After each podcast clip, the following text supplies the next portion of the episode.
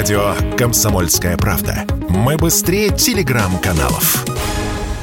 Совете Федерации обозначили сроки подготовки мобилизованных к отправлению в зону специальной военной операции. Сообщается, что подготовка займет больше месяца. Об этом заявил глава Комитета Совета Федерации по обороне и безопасности Виктор Бондарев. Он отметил, что мобилизованные попадут на фронт только после того, как специальная комиссия примет решение о том, что данные подразделения боеготовы. Сенатор также подчеркнул, что призванные по частичной мобилизации граждане России будут выполнять задачи в рамках именно тех воинских специальностей, которые они получили во время службы в армии. Военный эксперт Михаил Тимошенко рассказал радио «Комсомольская правда», как будет проходить подготовка тех, кого мобилизуют. Человек, который получил повестку, прибывает в военкомат, его определяют в состав либо части, которая вновь формируется, либо в ту часть, на пополнение личного состава которой он пойдет. При этом он пройдет предварительную подготовку. Если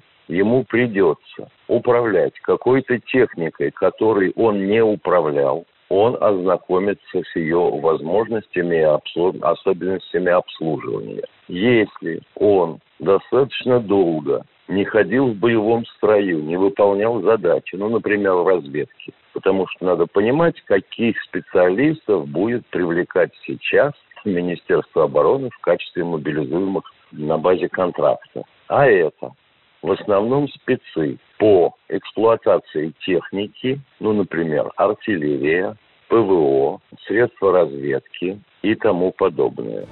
Глава Комитета Совета Федерации по обороне и безопасности Виктор Бондарев рассказал, что у военкоматов и Генерального штаба есть программа подготовки специалистов по различным воинским учетным специальностям. В рамках данной программы военнообязанные должны будут призваны, проверены по здоровью, экипированы и отправлены на обучение либо переобучение. Подготовкой мобилизованных должны заниматься командиры, у которых есть не только опыт участия в специальной военной операции, но и которые сами поедут с мобилизованными в зону СВО. Об этом в интервью радио «Комсомольская правда» заявил военный эксперт Александр Жилин.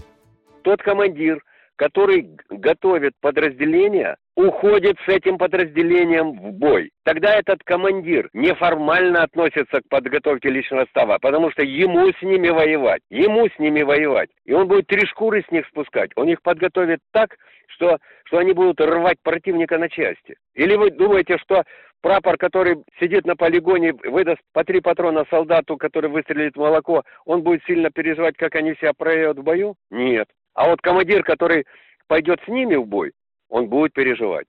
Потому что в том числе и его жизнь зависит от того, как он подготовит подчиненных. В Госдуме уже предложили вернуть в школы начальную военную подготовку. Вице-спикер Борис Чернышов заявил, что направил министру просвещения Сергею Кравцову соответствующее обращение. По его словам, старшеклассники должны уметь самые элементарные вещи в рамках системы образования. Юрий Кораблев, Радио «Комсомольская правда».